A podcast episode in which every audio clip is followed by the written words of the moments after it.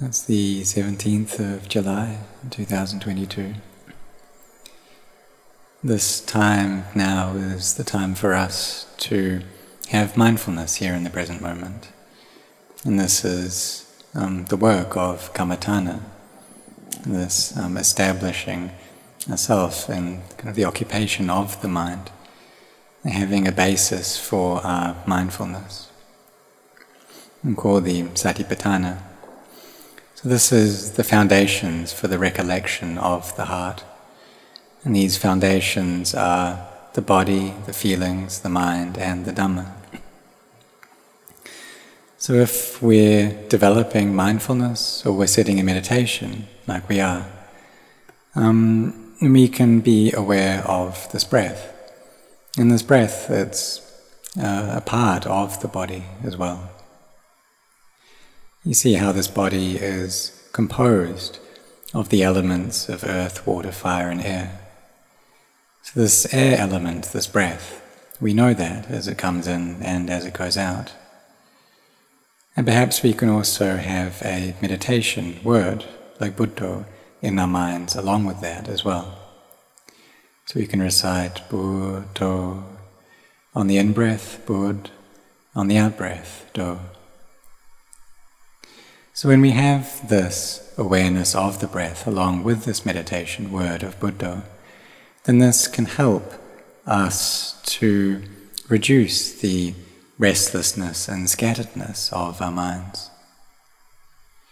When we have, when we do this, then our mindfulness, this recollection, can become constant. and we'll also have sampajanya, this clear awareness as well. So on the in breath, then we're aware that this is an in breath. On the out breath, we're aware of that. And if the mind starts thinking about things, starts going externally, then we're aware of that as well. And we pull the mind back but in reality, the mind doesn't actually go anywhere. We just know it for what it is. We know that now it's thinking about things outside, and so we have the mindfulness there to bring it back to the breath.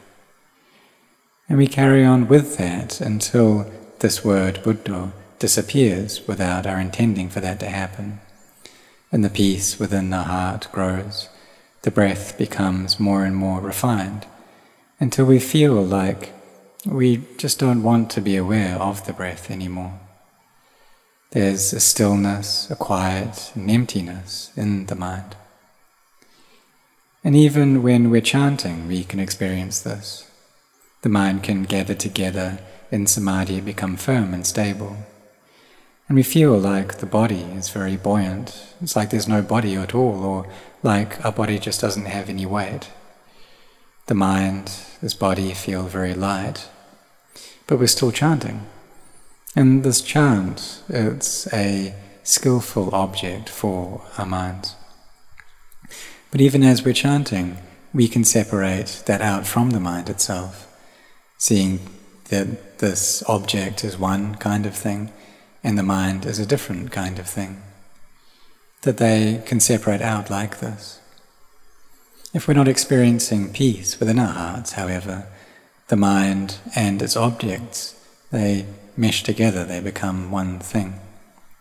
And we start seeing this in terms of self, as a being, an individual, me or you. But if there's stillness within our hearts, then we'll see that thoughts are just thoughts. They're not a being, not an individual, not me, not you. And these thoughts can separate out from the mind. And it's quite incredible when we see this, that there's this great lightness to our bodies and minds. And this is a state of samadhi, what we call upacara samadhi, samadhi which is close to peace and stillness. But we also need to take a bit of care around this as well, that when we come to sit in meditation, and if we have this desire that we've set to gain samadhi, for our samadhi to be good, for us to get peace. It's possible that that desire itself causes chaos. So, Venerable Ajahn Chah taught that when we practice, we need to let go as well. So, there may be peace, there may be a lack of peace, but our duty right now is to know this in breath and this out breath. Or if we're walking, then when we place the right foot down, we recite Bud. Or maybe when we replace the left foot down, we can recite Bud, whatever we feel is easy for us. Or with each step, recite Buddho, Buddho. So, why do we need this meditation word of Buddho? Because these sense objects, these objects of the mind, they are the food for the heart. And if we don't have this meditation word, then the mind will go off thinking about other things, proliferating about different things.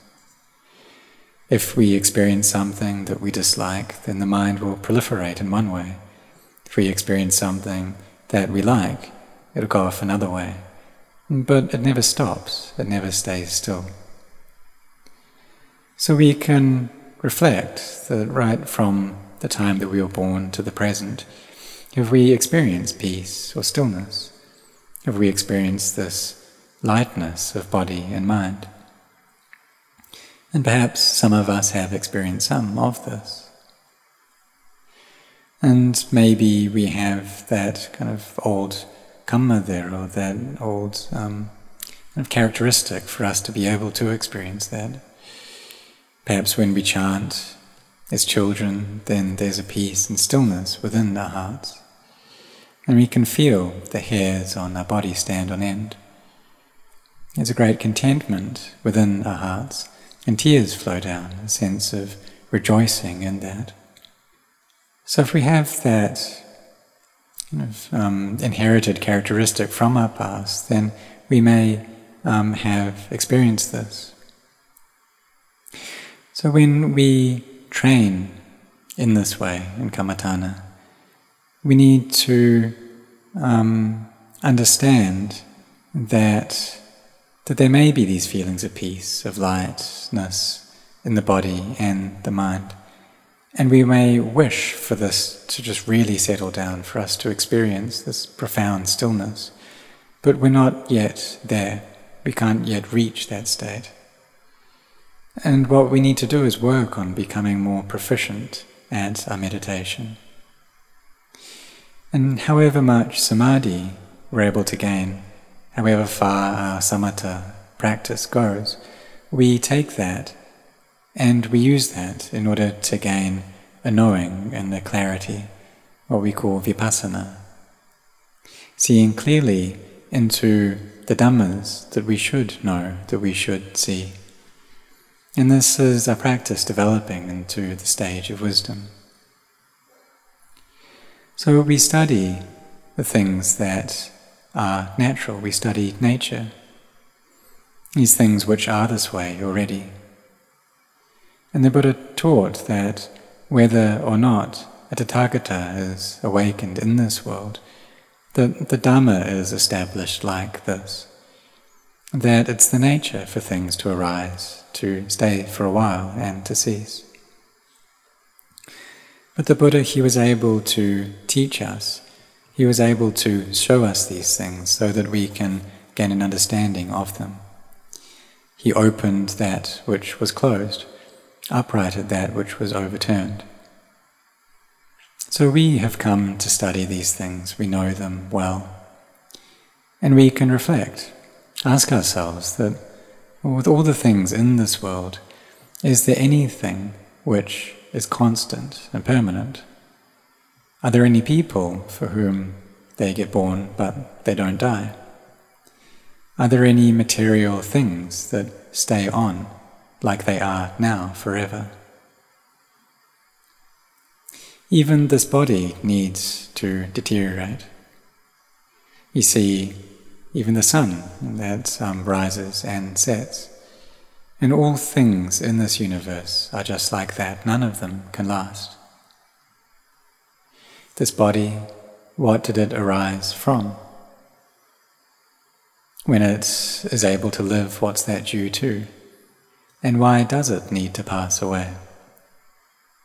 So we take the peace of mind to contemplate these matters, to look into the body. We can observe just this breath, how it arises, stays for just a short while, and then ceases. And the body arises and ceases with each and every in and out breath. So, first we know this in and out breath. We have mindfulness there in order to develop our samadhi so that it becomes well established. But next, we see the arising and ceasing of that breath, and that takes us to vipassana. So, this breath can be an object of vipassana as well. You can also contemplate the body and see how it starts off as just a small collection of elements in the womb, and it develops until you get born, and it's able to survive dependent on food and air and liquid, and also this heat. And these are the things which nourish the body. We've all learned that the body starts off as just a few cells, and then those quickly multiply, and all of the organs are built uh, from those cells. But the older cells, they deteriorate, and the body tries to repair them and tries to bring up new ones. But it reaches a point where it's not able to repair them in time. And this is when it breaks and falls apart. And it's just normal for this to happen. So we should come to get to know this nature. We take a peaceful heart and use that to contemplate, and we gain clarity through that we're able to see how the mind and the body and the objects of the mind are different things. We can observe our thoughts and see how there are two kinds of thoughts. When the mind goes and proliferates out, they're the things that are meritorious and the things that are demeritorious. So when that happens, we should know what's going on. And we have that knowing in time. When it's bad things that the mind is thinking about, we lay them aside, we abandon them. If it's good things, then we can act and speak from them. So we try to train this way and try to make this um, continuous and connected until wisdom arises and we see the Dhamma. So as we progress along this um, path, then our practice becomes more and more subtle. Our samadhi steadily develops, and our wisdom becomes more quick. When we can contemplate into the uh, sense impressions that we experience, and how the mind goes into liking towards some of them, disliking towards others, and we're able to let these things go. And this is really important, this letting go. By letting go, we enter into, enter into the heart of the teachings of the fully self awakened Buddha. Telling ourselves how the things we like are not sure, when we dislike, that's not sure. And we train our minds like this so that wisdom can arise. And these objects for vipassana are in constancy stress and not self. It's like how the Buddha taught that uh, sabbe sankhara anicca, and that all um, fabricated things are inconstant. Uh, sabbe sankhara dukkha, that all fabricated things are stressful, are dukkha, and sabbe dhamma anatta, that everything is not self. So we train and contemplate in this way, being really firm in this training. And we find the time to put in our efforts and also to endure as well. And we make this consistent. And when our practice is constant and even, that's when results can arise. And so may all of you set your hearts on this.